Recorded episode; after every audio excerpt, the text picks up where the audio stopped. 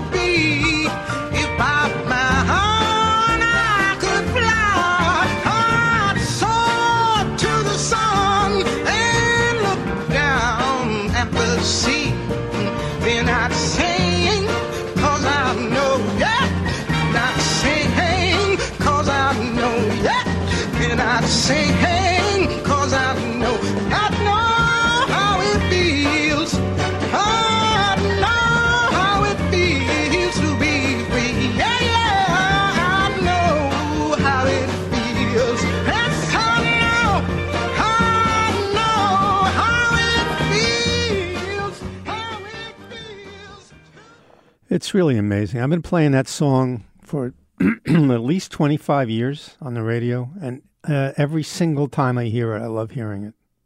Never get tired of it. Absolutely amazing. well, it's finally, after many days, uh, many gloomy days, overcast, wet, gloomy days here in New York. It's a beautiful day, and um, sun is out. It's cold. It's more like um, early March than uh, mid April. Or is it almost late April now? But I'll take it. I'll take it. However, as nicely as things are going today in New York, surprisingly enough, things are not going so smoothly in other parts of the world. here's an article from the paper from the other day Chinese sperm bank seeks donors. Only good communists need apply. It starts off The advertisement for sperm donors was exacting. No bald men, no hereditary diseases like color blindness, and in case there were any doubts, the sperm bank at Peking University Third Hospital clarified only men with an abiding love for the socialist motherland need apply.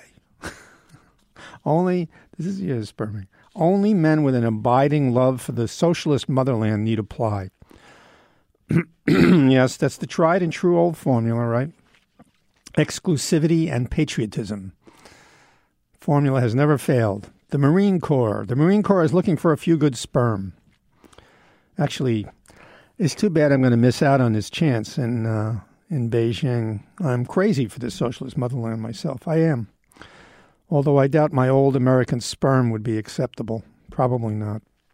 Anyway, this whole thing sounds vaguely incestuous to me, right? Does that sound strange? Love for the socialist motherland and sperm. What might all this lead to? I don't know. You know, I, I have to say that this use of the term socialist motherland, it pisses me off, both politically and linguistically. I mean, it's so deeply and cynically dishonest.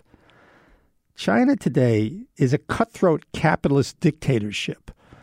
And socialism, you know, real socialism, equality and economic justice, has nothing to do with the, what things go on in China the way today. I mean, nothing.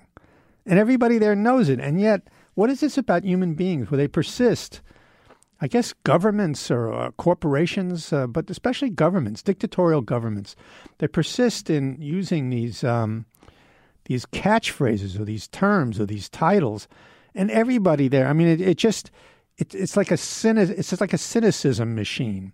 Uh, uh, it's a machine for manufacturing instant cynicism, starting with children. Everybody knows it's bullshit, and yet everybody says all these things. I mean, it, uh, unfortunately, this has been happening for a long time in this country. Um, you know, the home of the brave and the land of the free. Or is it the land of the free and the home of the brave? Not so much for a long time. Anyhow, the article continues President Xi Jinping's drive to restore the Communist Party's place at the center of everyday life in China has brought socialist banners to the streets,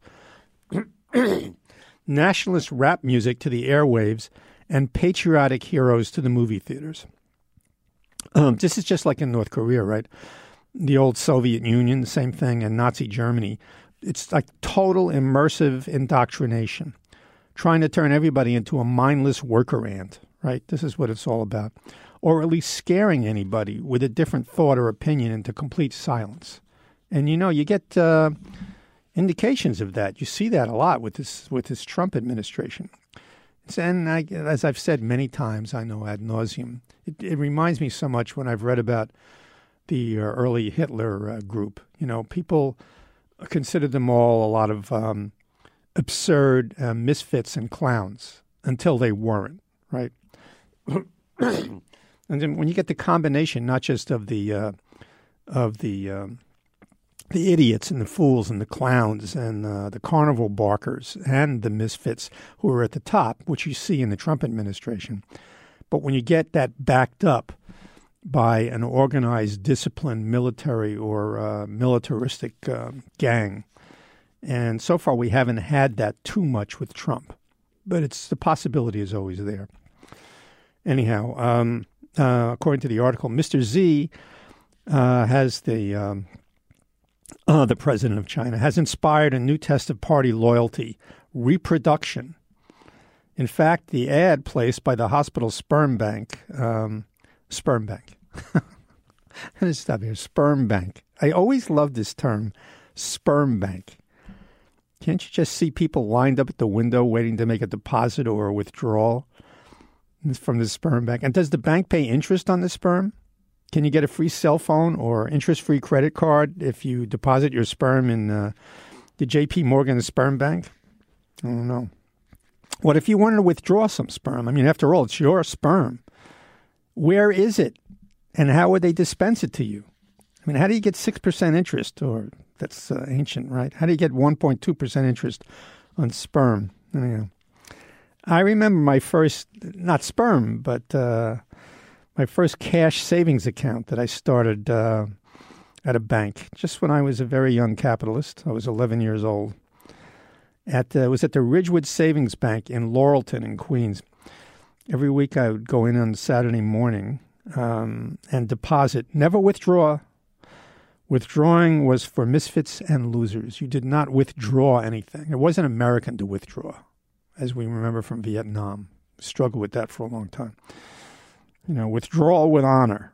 Never withdraw. So you don't withdraw any money from the savings account. When in the 50s, when you had a savings account, you put money into it. Nobody took money out of it. You saved. That's what the point was. Anyhow, uh, I deposit whatever money I saved up, you know, uh, every Saturday. that week from it depends on the season. Like it was mowing lawns, or trimming hedges, or raking leaves, or shoveling snow, whatever it was.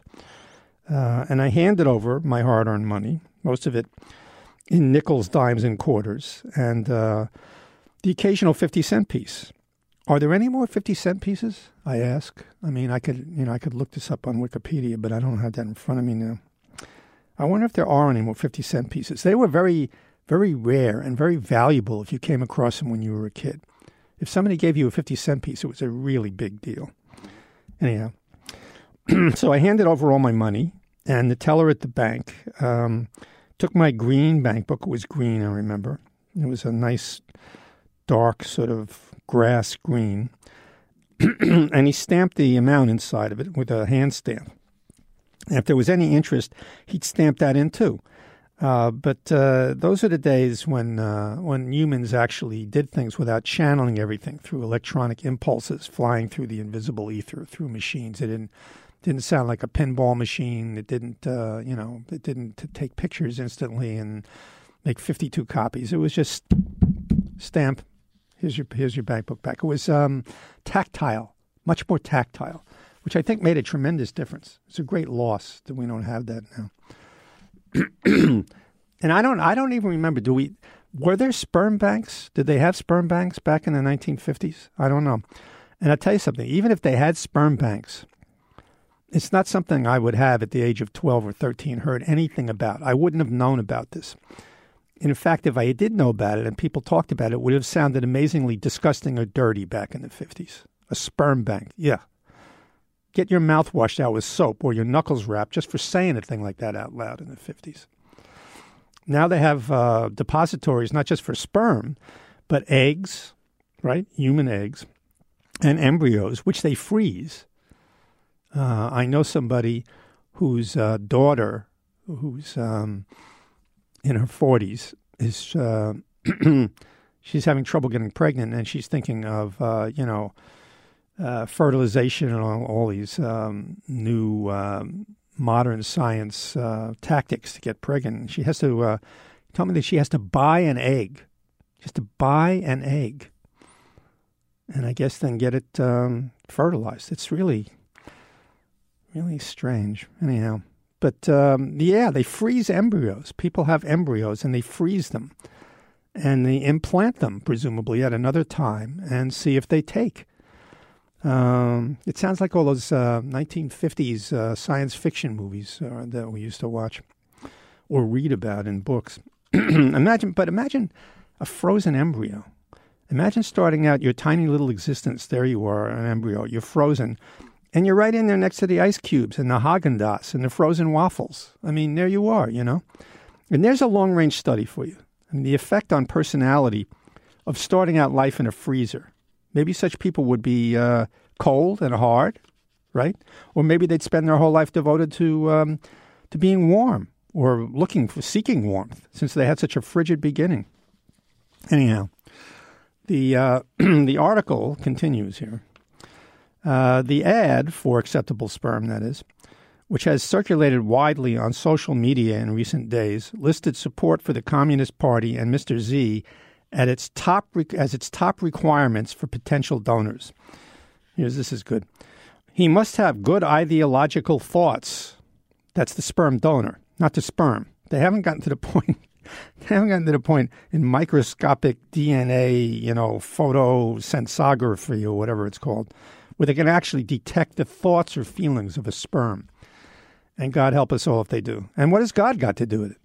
I mean, really, anymore. What has God got to do with it? It must be harder and harder to um, to maintain a belief in God with all these um, all these revelations about how life is made from the beginning, where the universe came from. It used to be God did all that.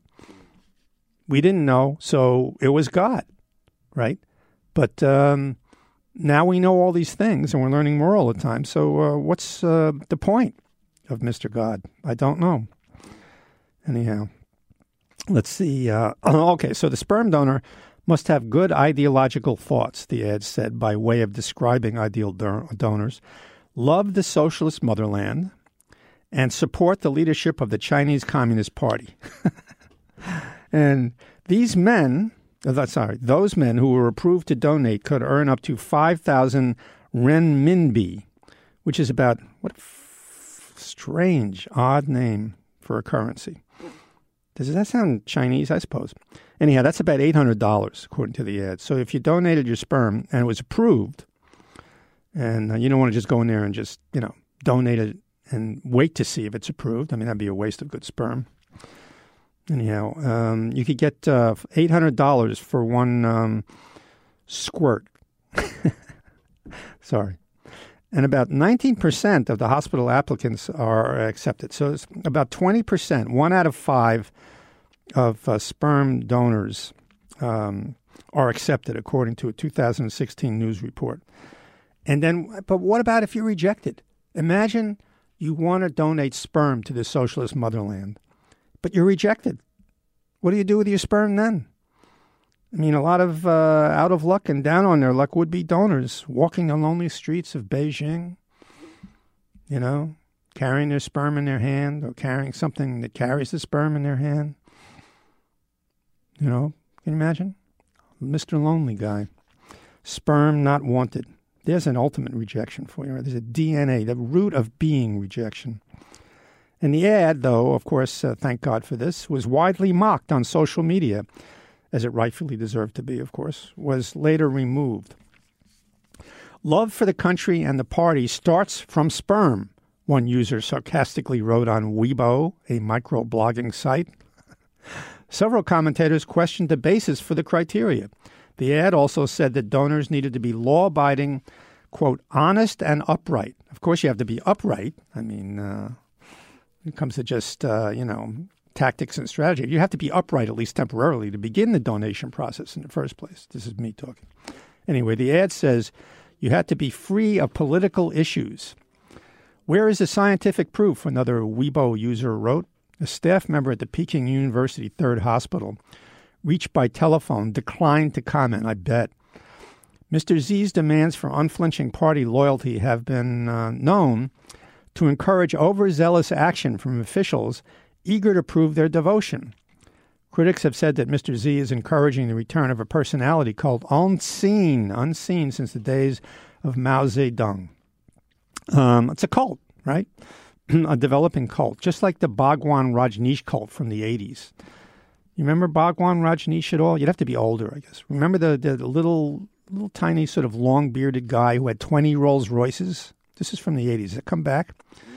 And my wife and I just watched this really fascinating documentary on Netflix about the, uh, the Rajneesh cult. It's called Wild, Wild Country. I can recommend it, but I have a major warning about it the makers of the documentary have inserted astoundingly loud, obnoxiously intrusive, and even like meaningless music throughout this whole six part uh, series. So you have to, I mean, it's a fascinating documentary. I mean, you would just be rooted to it. You couldn't turn away from it, except the music, you feel like, you know, like smacking the TV. Anyhow, the article continues, the sperm article. Under Mr. Xi, government officials have also spoken frequently about the need to install the so called red gene in younger generations, a reference to carrying on the communist tradition. Um, William Callahan, a professor of international relations at the London School of Economics, said the ad reflected Mr. Xi's efforts to blend science with ideology.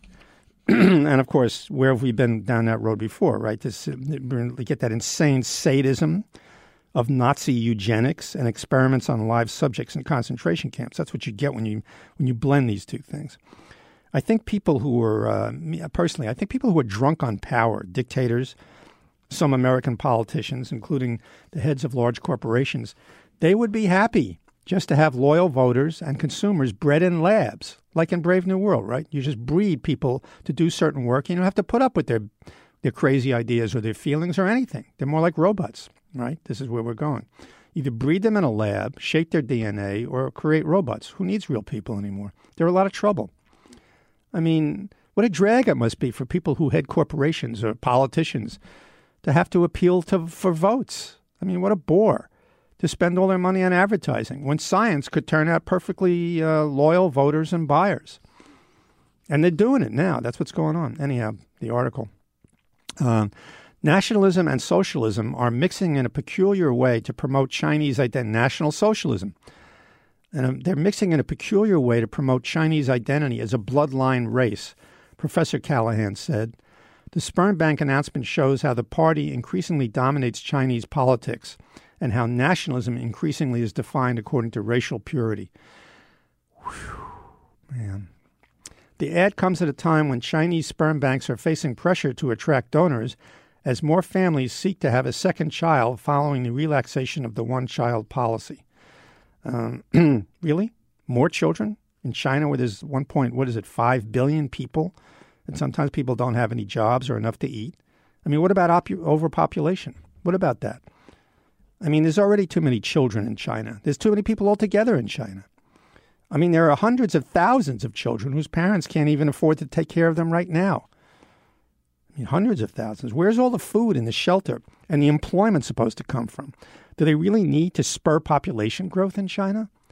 But I, you know, I, I guess they do. I mean, this is what. Uh, I mean, sometimes people want more than one child. I mean, they love their child. They want to increase that love. They have a great experience. But still, you know, I can understand a one child policy but it's cruel in its own way. So, both sides. Anyhow, here's what the article says The country faces intense pressure to grow its labor force as its society ages. I see that's part of the problem. And some sperm banks have resorted to using patriotic calls to persuade men to donate. And uh, they could forget the patriotism, though, right? I mean, uh, they're going to have to pay, and they do pay. They have to pay men to do this, uh, or it's never going to work otherwise. I mean, can you imagine if they expected men to line up at the sperm bank with their sperm in their hands, so to speak, just for the glory of the socialist motherland? And not going to work. Anyhow, some people, according to the article, were skeptical of the ad's significance, noting that it appeared to be an isolated case. Um, uh, Hu Xijin, the editor of Global Times, a staunchly nationalistic mainland newspaper, said the ad was ridiculous. Think so? It seemed aimed at stirring up critical news reports. Quote, Leaders of this kind of organization who make this kind of accident should be asked to take responsibility and be given punishment, Mr. Hu wrote in a Weibo post. And I agree, absolutely. They should be smeared with unacceptable, non socialist sperm, I say, and lashed in the public square. Does the world ever change? Give me some men who are stout-hearted men who will fight for the right they adore.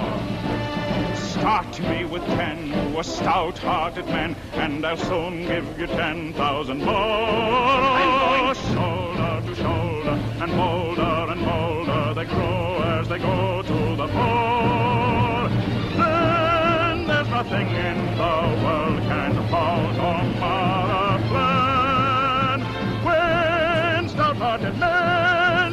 together, man to man. You who have dreams, if you act, they will come true. You turn your dreams to a fact, it's up to you. If you have the soul and the spirit, never fear it, you'll see it through. Hearts can inspire hearts with their fire. Let the flame burn high, for tonight we do or we die.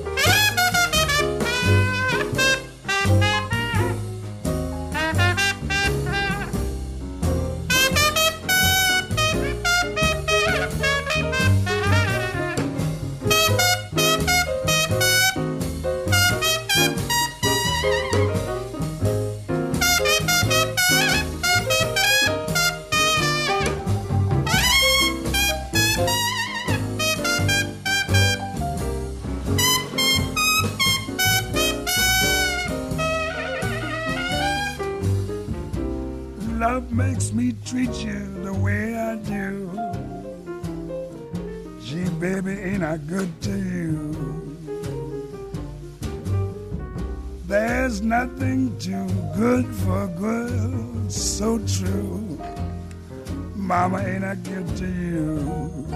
Yes. I bought you furs for Christmas and a diamond ring,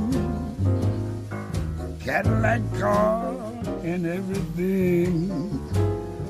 Loves make me treat you the way I do. Gee, baby, ain't I good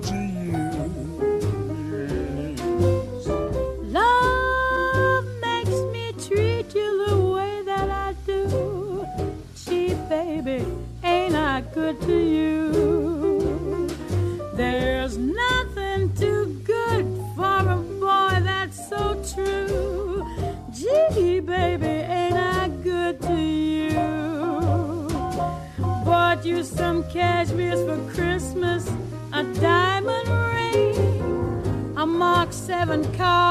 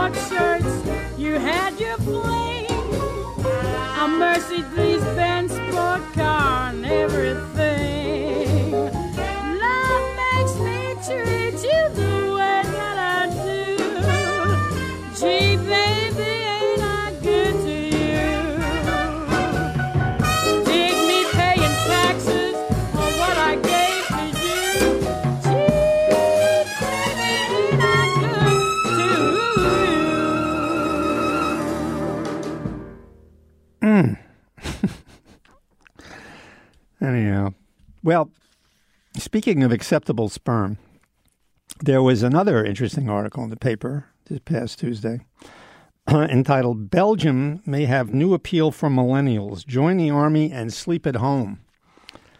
And the article starts out In armies around the world, basic training is more than just a, co- a course in fitness, uh, military organization, and weapons skills. It plays a crucial psychological role taking raw recruit that's basic training taking raw recruits away from civilian life plunging them into life in barracks breaking down their sense of self and molding them sometimes brutally into co- into a cohesive unit of soldiers. It that's basic training may soon be significantly less brutal in Belgium where the army is considering plans to let recruits sleep at home on weekdays during training. They already have the right to return home during the weekend. And See, that's that's the phrase that really stands out, doesn't it? Breaking down a sense of self. Breaking down a sense of self. I mean, that's what you need, and that's what you have to have in a large, organized instrument of violence, the army. The what you need is the you have to eliminate that uh, that tricky little sense of the right of an individual to believe that they have choice, right, and that the liberty that they have is sort of uh, God given. And we're generally assumed to have that in, uh, that right in a democracy. Maybe it's an illusion, maybe it's not. But if you got an army, you can't have people choosing each day whether or not they feel like charging a pillbox, right? Or landing on a beach, or sailing or flying into deadly combat. How can you give people that, that right to choose?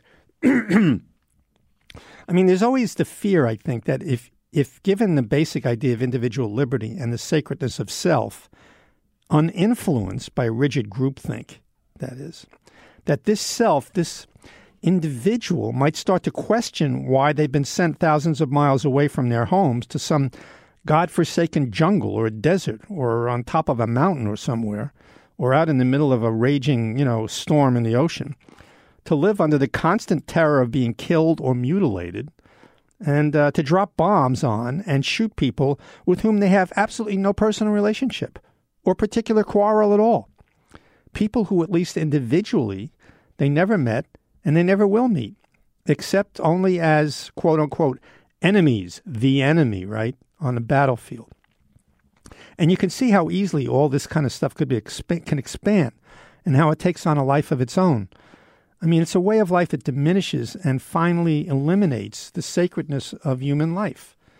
I mean, one army, one large mass of de individualized human beings, is trained to fear and hate another de individualized mass of human beings.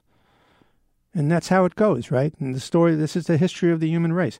How much easier it is then, uh, if you're doing this, if, uh, if of course, uh, you throw into the uh, mix, which is always there, that the other people, the enemy, you know, these uh, these terrible people, you know, that you that you have to kill because you've been told to, because they're awful, and you need to, you know, serve your country. It's patriotism. It's whatever it is. It's adherence to God, who knows better. I mean, how much easier it is to do this if they're different, and of course, different means inferior right? If they're a different religion or a different race or speak an unintelligible foreign language, which of course also makes them inferior, less than human. I mean, you, you add all that stuff up, and what you get is like the, the standard, the standard of history. You get unspeakable mass murder and plundering, and you get enslavement, you get torture, and then, like I say, it's the history of the human race from the uh, the massive invasion and slaughters of uh, of ancient and medieval times. You get that.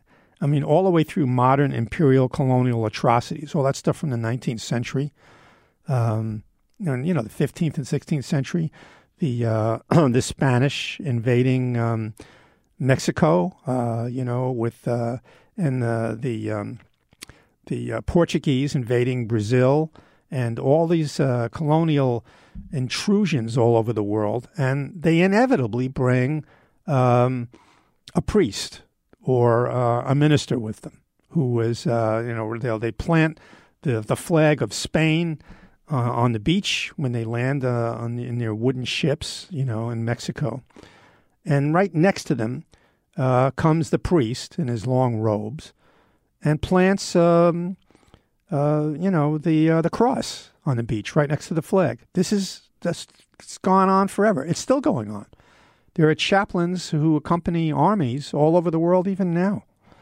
And uh, I mean, look at the look what goes on in Islam. Look at all these um, militias and uh, tribe tribal wars. I mean, they always have an imam attached to them, right? And um, this is not an old thing. This is not, this is still current and modern. and um, so all this, all this stuff, right through the colonial atrocities, and and also including the two world wars and Vietnam, and right up to the to the like insane stuff that goes on. There's this programmed, technologized slaughter of Syrians by other Syrians and Russians, and the murder of Afghans by different tribes of other Afghans in the American Air Force. I mean, um, this stuff just never stops. This. Uh, this, uh, you know, they're bad, you're good. I mean, um, for thousands of years, going back to before recorded history, you have this. It's it's been us against them. We are chosen by God, whatever flavor God is in a particular time and place, and therefore we can treat other people as if they were just meaningless objects, nothing but uh, plants or grass to be mowed down or insects to step on if they get in our way or annoy us. And you know, we are chosen by God and, uh, you know, us against them. But so who is this we? Who is this we? And who is this us? Almost always, it seems to me, it's some indoctrinated small or large group of otherwise well meaning or at least inoffensive human beings, you know, who have to be trained over generations, over centuries, I mean, even over millennia, to regard some other group of people as them, the enemy. So, uh, you know, you just get this unmolded group of people anywhere. It could be uh, in your town, in your city here. It could be uh, throughout the whole country. and people who just uh, really, if you uh, left them alone, most of them, except for the ones who are extremely disturbed sociologically and psychologically, they just want to have families. It goes all over. They want to have families. They want to have sex. They want to have adventure, whatever it is. They want to have families, maybe. They want to fall in love they want to get a job. They want to make money. They want to get some things, at least basic things, except for the people who are uh, a little twisted in their heads and have to be uh, billionaires. But you know, most people just want the same things, and they don't usually, it seems to me, involve. I mean, people don't normally say, "What do you want to do when you grow up?" Well, I mean, most people don't say, "Well, I want to grow up and be um, a special ops soldier," but maybe they do these days. maybe that's something that's special that people, uh, you know, look forward to being. Right? Didn't always be right. I want to be, yeah, some people. I want to grow up. Want to be a marine, but uh, maybe that was connected to a time when. Uh, Marines stood for something that was good instead of uh, who knows what now. Anyhow, um, and so so this indoctrination, right? So the, so the we and the us is just we and us. It's just regular people, right? But they have to be molded and trained. And who molds and trains this, these people? Who does who does this indoctrination? This training to fear and hate and destroy other people. I mean, who does this? And it's always a question that sticks in my head when I when I read history and I look at the world. It's always the thing that makes me wonder who who who can do this? Who does this with other people? Who molds people like this? Who uh, who pushes people around? Who forms these groups that fight each other? Um, there's obviously some universal DNA in human beings that makes them susceptible to pack behavior. You know, it's it's like if you study nature, right? I mean, with most animals, there's a hierarchy, right? The biggest, the strongest, the most determined or willful animal think about National Geographic specials, right? The most willful, you know, the strongest, the biggest animal winds up being the leader of the pack, and the rest follow along. And it can't. I think with humans, it's more or less the same thing. Often, it's not necessarily the biggest or strongest, although that that counts more more than not uh, for a lot, being the biggest and strongest.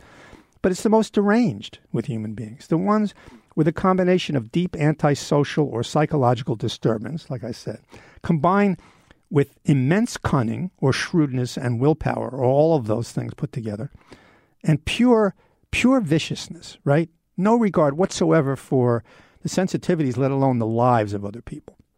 I mean, think of Hitler or Stalin or Putin or Trump.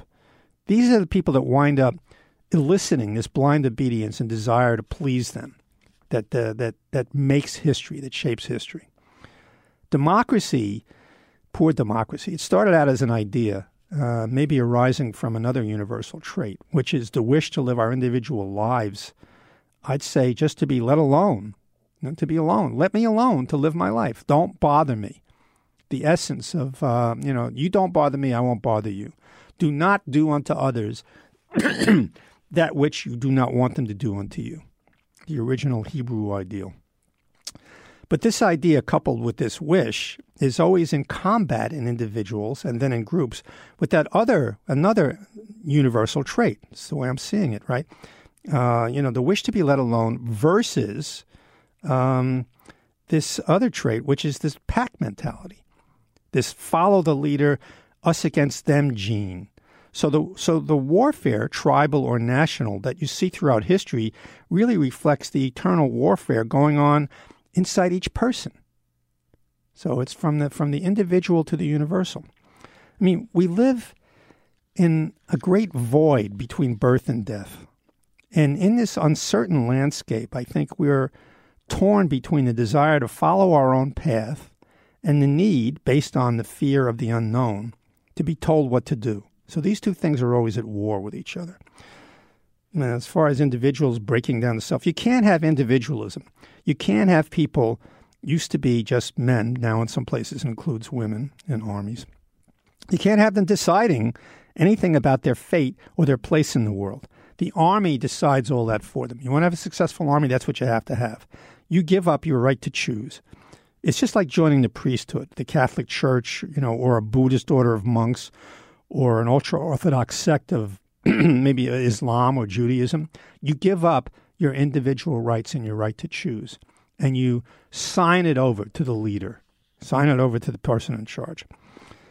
But uh, coming back to the original article, the Belgian army is considering making service in the army more like a nine to five job, where soldiers can go home at the end of the workday. And I say, good, great. I like this trend, right? This is trending, trending. Good. I mean, Belgium has no need I mean, to, maybe this is just specific to Belgium, but um, it's scaring a lot of other countries in their military because they don't like it as an example. And Belgium is in NATO. And Belgium really does have uh, no need, uh, really, for a standing army. They really don't. Um, they especially don't need an army uh, that they need to dispatch to different parts of the world. What does Belgium need that for? I mean, they were way back in the day just as nasty a colonial colonial power as any in Europe. I mean, look at the Belgian Congo. I mean, Conrad based his story, The Heart of Darkness, on what happened with the Belgians in Africa. Um, the viciousness, the mass murder, the torture, the way that the Belgians treated uh, the Congolese is uh, something that still stands out in history, a really nasty history of humankind. and also, Belgium is in NATO. Um, not that it makes much difference. It's a it's a small country and has been for the last hundred years nothing but a kick soccer ball in the last two world wars. And Belgium was just a toast in the toaster. And now in the modern world, a tiny part of uh, the Western military alliance against Russians, against the Russians, Belgium is part of that. They don't have any nuclear weapons. Why would they need them? I mean, the USA, France, and England and their armies and nuclear weapons are all around them protecting them. They don't need an army. So the question is why, except maybe for threats from terrorism, do they need an army at all? Right? And they do have one. Um, if they're going to have an army, why not just for Belgium at least make it a nine to five job? And, you know, maybe for every other country too. What if it was a nine to five job in every country in the world that you went home at the end of your day of fighting to be with um, to be with your wife, to be with your kids, to be with your mother, your girlfriend, to do whatever you felt like doing, maybe to watch TV, go out, you know, ride your bike, hang out, and then go back to work the next day. It might seem after a while like it wasn't such a good job to be risking your life when you get up in the morning and go to work, right? I like the way that's trending. Anyhow, um, and um, so, anyhow, the Belgians, they don't have to turn citizens, regular everyday people, into a regimented pack of human wolves. They don't need to do that. Um, and that's still necessary to do that, though, for armies to fight large wars. But maybe that's disappearing, which can only be a good thing. Anyhow, back to the article. Uh, government officials say that the change is needed to make a graying army. The average age in Belgian in the Belgian armed forces is 44. Hmm more than a decade older than in France, Germany, or Britain, more attractive to millennials. They want to sell it. Uh, quote, society is constantly evolving. The dreams and expectations of young people are evolving too. So the army has to evolve with it, said Alex Clayson, a media officer for the Belgian military. He added that the idea was part of a broader proposal to better serve the wishes and capacities of recruits. I guess people who uh, were drafted in this country or joined the army uh, find that um, kind of amazing that the wishes and capacities of recruits were, were being considered. And yeah, they're selling something. They're selling the army. If you sell it, you have to sell it, like you're selling a car or a cruise or a smartphone. You have to get the consumers to like it. Uh, quote Many veterans and defense experts, however, are aghast, arguing that the policy could undermine unit cohesion and set a dangerous precedent for other Western armies, but many declined to go on record with their criticism. Who we have here? Oh, Danny Lambs, a former Dutch paratrooper and chairman of a veterans organization, condemned the plans. You do not go to war. You do not go to a war zone with men who miss their mama. uh, let me read that again. Quote you do not go to a war zone with men who miss their mama, he told The Guardian. We used to sleep on the cold ground under a leaky tarpaulin. We wanted to serve our country. If you allow the recruits to go home during the week, the military will soon ask for a mobile home if they are sent to the front, he asked. He added. Yes, men who miss their mamas. Or maybe, like I say, maybe who miss their girlfriends or their wives and miss their little kids. And so what? It's natural to miss people who you love. It's unnatural to sleep on the cold ground or in a barracks full of strangers, trained to be brutal, learn to hate another fellow group of human beings, and it's unnatural to go far away and kill or be killed by total strangers. That's what's unnatural. Some countries may need armies to defend themselves, but it sure as hell isn't Belgium. I don't think so. And I say, you know, don't worry about missing your mama, boys, Belgian boys. Better you should worry about carrying a loaded gun. You could put your eye out with that. Anyhow, the article continues. Belgium would be the first country in modern Western military history to make such a move, according to experts from the European Defense Agency, which monitors defense capabilities, blah, blah, blah. Um, quote, e- every army trains to go to war, and there will be no sleeping at home when you go to war, said Veer Maram, 35, a reservist corporal of the French Foreign Legion, the French Foreign Legion, right? Along with the Hessians, uh, who were the original uh, amoral mercenaries, right? So this is what we're getting a quote from. You know, he's uh, an expert on what human beings should do, a killer for the French Foreign Legion. Mr. Maram served several tours under the command of Western armies and NATO in Afghanistan, right? Iraq and Mali, and is studying international security, right, in Brussels. International, international insecurity for the rest of us. Quote, he says, Mr. Maram says, an army evolves with the way that it fights, he, he added, but the only thing that changes are the weapons we fight with. The nature of war itself does not change, and so the basic principles of the army don't change. Military service was mandatory in Belgium until 1994 for men turning 18, ending their studies for one year. Since then, the head count of the country's armed forces has gradually diminished from 40,000 to about 28,500 active personnel.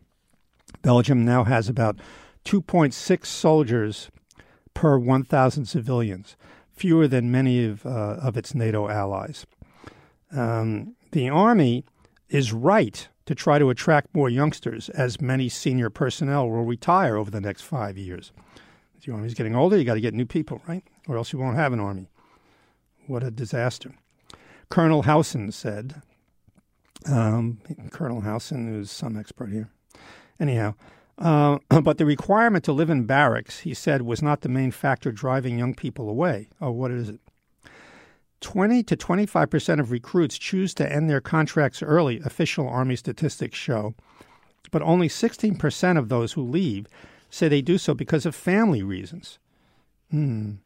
More important, Colonel Howson said, was the effect of cuts in the Belgian defense budget over the past decades, which meant that young people don't have the appropriate equipment. They lack the means to train in a convenient way, and they don't have the right garrisons, the right training infrastructure. They don't have the required readiness. As a matter of fact, they can't do the things they want to do and the things they join the armed forces for, he added. Mr. Clausen, the Army spokesman, Mr. Clayson, the Army spokesman, said that a growing economy and increasingly lucrative civilian jobs for young people had kept many millennials away from the military. Others, he added, deemed the prospect of patrolling the streets of Antwerp and Brussels under the country's continuing counterterrorism operation, Vigilant Guardian, not adventurous enough. See, now that's depressing to hear. I mean, the main reasons for a decline in people joining the Army aren't because they don't feel like killing strangers, but because it's not a good place to get a job anymore and it's not adventurous enough. So, presumably, um, if more money went into the Army for jobs, and training, and a guy could travel around the world and maybe shoot people for the thrill of it, the Belgian army would get more recruits. So who knows? But here's a, here's an idea for the Belgians. Why not shut down the army entirely and I and put the money into civilian jobs and training, like to build houses, clinics, hospitals, schools. How about that? And if you're looking for adventure, I say to the Belgians, to anybody, people who need it can find a job that might send them to another part of the world if they look hard enough, if you really need to do that. Or you could take up skydiving, or even trying having a successful marriage and bringing up children. And then I can tell you, that's an adventure. uh, but maybe I'm being disingenuous. Maybe I am. I mean, men in general are basically different than women. Um, is that okay to say? Men in general are different than women. They need men. It seems to me they need to test themselves against the world. They uh, they need to go up against the elements sometimes or other men, risk their lives in a way to make them feel that they are alive. I know. I, I was that. My father was like that, and I was that way when I was younger. Anyhow, um, about a thousand Belgian troops. I mean, there are some active Belgian troops. They're currently serving in um, Afghanistan, and um, every once in a while, Belgian F 16 fighter jets uh, fly over Iraq and Syria and attack the Islamic State. So some people are having their adventures. Um, and in the end, it said here Mr. Magram, the legionnaire, remember him, the mercenary, he said, In the French Foreign Legion, we stay in barracks for the first five years. They don't sleep at home with their mamas. Uh, anyhow, he says, What do you want? Mr. Maram says. The army to go on strike? You want unions in the army? He said, bursting into laughter. How I hate the 21st century. Well, I say, you know, the old Legionnaire killer has me there. He's got me stumped because not about unions. It sounds like a good idea to me in the Army. But about the 21st century, I am also not a big fan.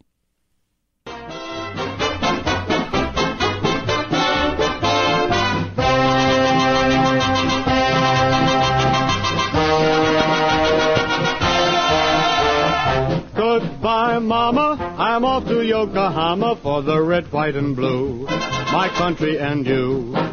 Goodbye, Mama. I'm off to Yokohama just to teach all those Japs the Yanks are saps. A million fighting sons of Uncle Sam, if you please. We'll soon have all those Japs right down on their Japanese. So goodbye, Mama. I'm off to Yokohama for my country, my flag, and you.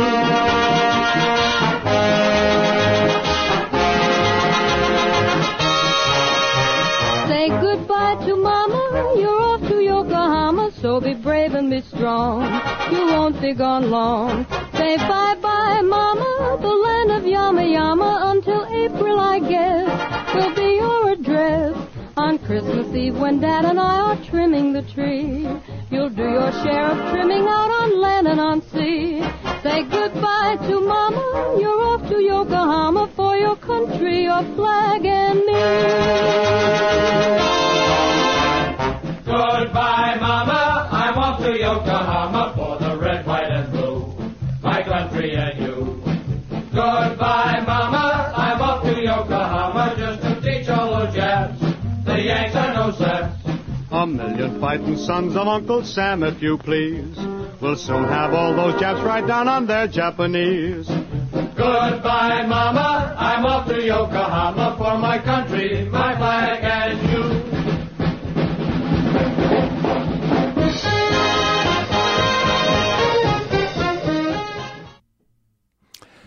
Okay, cut that a little short. Um, this is Mike Feder, and this has been Mike Feder. So, what, what are we talking about today? Sperm, you know, patriotic sperm, patriotic sperm donors, uh, and um, soldiers in Belgium who might want to go home and sleep at their mama's houses or their wives' houses with them rather than uh, stay overnight in barracks. The world is changing, and the world is not changing and uh, who could tell where it's going to go? But uh, if you got the right amount of patriotism and you have the right kind of sperm, you could probably make it in the world. Yeah, I know. All right, wise guy stuff. Wise guy stuff. And I, you know, I understand. If you're attacked by bad guys, you have to defend yourself. That's that's a basic rule of life on the street, in your neighborhood, in the world. You have to. This is the way it is. I mean, there are some people that just have to be stopped from being the way they are, and it takes other people to uh, to stop them. But uh, being attacked by bad guys, you have to defend yourself. But the question is: Is that a philosophy to actually live by? It's a good it's a good question. Anyhow, if you want to get in touch with me, uh, go to my website, Feder Files, F E D E R F I L E S dot com. And uh, as always, thanks for listening.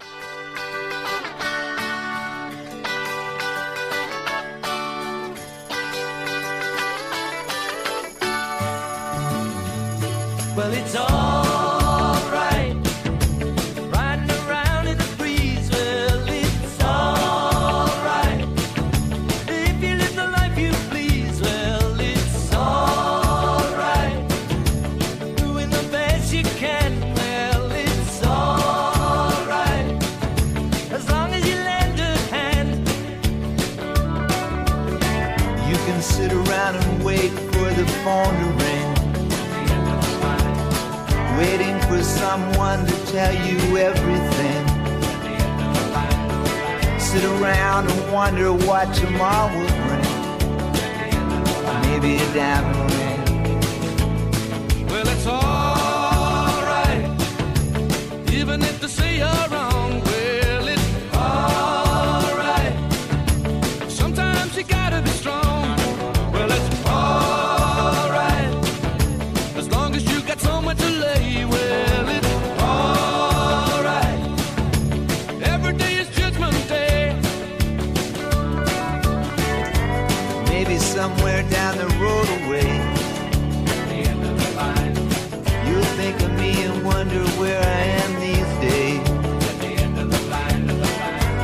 somewhere down the road when somebody plays